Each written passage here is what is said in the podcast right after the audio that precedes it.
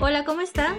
Qué gusto tenerlos aquí de nuevo. Mi nombre es Kenia y bienvenidos a su podcast de español Mexicanidades aquí y ahorita, donde maestros de español hablaremos de temas de interés, cultura mexicana y colombiana o latina y dudas que tengan del idioma. En el episodio de hoy, Ariana y yo vamos a compartirles algunas palabras y expresiones de México y Colombia que tienen la misma intención, pero que decimos de forma diferente. Así que, a darle.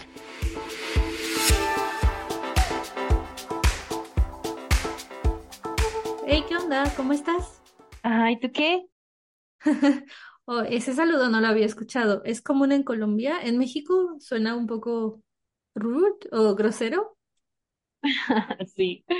Bueno, pues el qué onda no es nuevo para mí tampoco. Es muy común por acá por las series, pero supongo que es como nuestro qué hubo.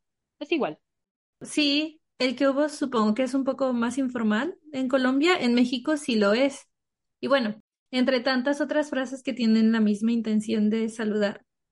Y qué chimba, parce. El mismo español, pero diferente variedad. Genial. Así es, y justamente de eso trata el tema de hoy. Queremos compartir con ustedes algunas expresiones que son diferentes en nuestros países, pero que significan lo mismo. Por ejemplo, qué chimba no la usamos en México. Ya, pues, pensé que era común en México también. Pero ¿sí sabes qué significa esa expresión? Creo que sí. Es algo así como qué chido o qué chingón y qué chilo en el norte de México. O sea, que algo está muy bien, que es muy cool. Uh-huh. Sí, es bastante juvenil e informal. Ah, sí. Sí, no es que tus cuchos te vayan a decir algo, que algo es una chimba cuando es algo excelente o llamativo. La gente mayor no habla así acá, solamente los pelados. Los pelados. Bueno, en México tampoco, aunque la medida de la edad para decir que alguien es mayor cada vez es más grande, creo. Sí he escuchado a personas de 40 o 50 años decir, qué chido, porque es inofensivo. Y también depende un poco de su educación, trabajo, la generación a que pertenecen. Pero cucho quiere decir abuelo. Bueno, en Colombia cucho o cucha se les dice a las personas mayores, a los ancianos. Digamos que es un término peyorativo que los jóvenes utilizan para referirse a los ancianos o a los mayores, pero en otro contexto también se le dice cuchos a los padres, digamos el cucho, la cucha, o sea, mi mamá, mi cucho, mi papá. Y no está mal. Yo no había escuchado eso y tampoco lo he escuchado en México. Y bueno, tampoco nos gusta ser muy directos. Cuando hablamos de ancianos, siempre decimos una persona mayor o una persona de la tercera edad, porque no es un insulto, solo sentimos que es muy directo y no nos gusta ser tan directos en México. Claro que tanto como la palabra chimba como cucho, también dependen del círculo social, del barrio. Por ejemplo, los gomelos no hablan así, claramente. ¿Los gomelos? ¿Quiénes son? Creo que son los mismos fresas de ustedes. Oh, sí, ya me habían contado, pero no recordaba. ¿Y de dónde viene la palabra gomelo?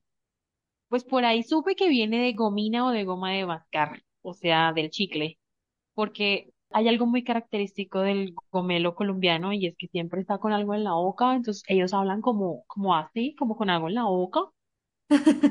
Oh, en México decimos que hablan con la papa en la boca. Y bueno, eso que no has escuchado a las fresas norteñas. Pero para muestra del acento, Cindy la Regia la puedes ver en Netflix. Regia, eso es lo mismo que diva, ya está, costosa o algo así.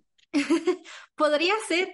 Pero en México cuando decimos regios hablamos de las personas que son de Monterrey, una de las ciudades más grandes que tiene México en el norte, y que en ese mismo estado, Nuevo León, cerca de Monterrey hay un municipio donde vive la gente fifí, San Pedro Garza García, el municipio con más alto poder adquisitivo del país. La gente fifí, o sea, la gente de disparado, como diríamos por acá. Sí. No pensé que usáramos la misma palabra para describir a la gente adinerada. Pero de disparado suena bien curioso. ¿Será por la posición del dedo meñique a la hora de tomar el té? Sí, pero los gomelos no toman exactamente té, sino whisky o pola importada de Alemania o Bélgica. ¿Pola? ¿Qué es eso? La pola, las frías, chelas. Ah, sí, como dice una amiga, el agüita de cebada. O sea, la cerveza. Sí. Pues en México no le decimos pola, pero sí frías o chela. Que también es muy común escuchar esas palabras en una frase un viernes cualquiera o un sábado después del trabajo. ¿En serio? ¿Ustedes también tienen la costumbre de echarse sus polas los viernes después del trabajo? Sí, creo que es un poco común escuchar frases como vamos por unas frías o Ay, sí. hay que ir por unas chelas o a chelear después del jale. ¿Después del qué? El jale es una palabra de uso norteño que se usa para referirse al trabajo. El camello, o sea, se echan unas polas después de camellar. Supongo, pues camellar es nuevo para mí, aunque en México también usamos chambear o chamba. Es más común en el centro de México, porque creo que eso del jale es más para personas norteñas y un poco más grandes, no sé. Ok, estaría bien dicho decir como los viernes después de camellar o chambear, me tomo mis polas o mis chelas con mis parceros. ¿Cómo le dicen en México a los amigos? Los panas, los compas. Mm, Sí he escuchado panas y compas, pero creo que lo dicen más las personas que consumen mucho contenido de otros países, Colombia, o por las series, porque hace unos 10 años parce Mm, o pana no eran una palabra que usábamos para hablar de los amigos. La palabra compa sí es más común, aunque las más comunes o del dominio público son cuate, carnal, camarada, homie. Y me imagino que es porque hay muchas series y telenovelas colombianas que se transmiten en tu país y viceversa.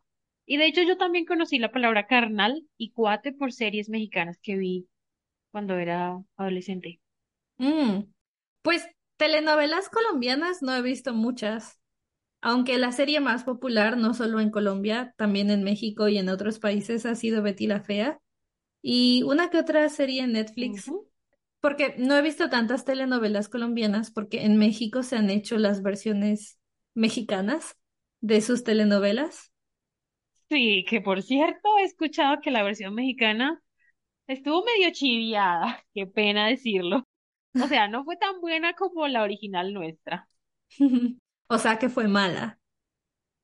Pues es que yo creo que la versión de Betty la Fea en Colombia fue tan bien hecha que 27 años después de su estreno sigue Sí. siendo popular. Y Ujú.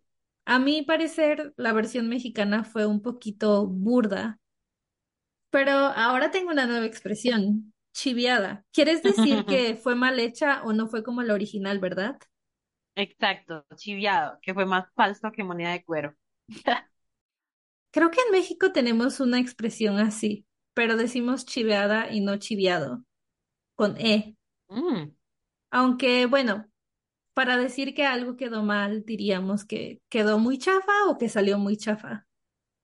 O que estuvo muy paila, diríamos nosotros. O sea, feo, malo, Ay, ay, ay. chichi. Bueno, pues hay muchas palabras nuevas para mí el día de hoy, pero esto estuvo chido. Sí, fue una chimba conocer las formas que ustedes los mexicanos tienen para decir lo mismo, pero diferente. Así es, como quien dice, no es lo mismo, pero es igual. En fin, muchas gracias, Ariana. No, parte a ti por invitarme a este espacio tan chimba. Pues es un gusto como siempre. Esperamos que esta información sea útil en caso de visitar México o Colombia. Nos oímos en el próximo episodio.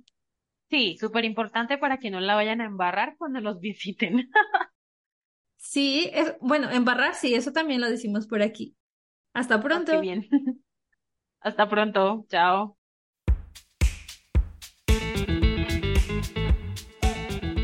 Muchas gracias por acompañarnos nuevamente en este episodio de su podcast Mexicanidades aquí ahorita. Como siempre, no olviden suscribirse, dar me gusta, así nos ayudan a que más personas nos escuchen. Y déjennos sus dudas o comentarios en el canal de YouTube, en Spotify, en Apple Podcasts, en donde nos escuchen. Nos oímos en el próximo.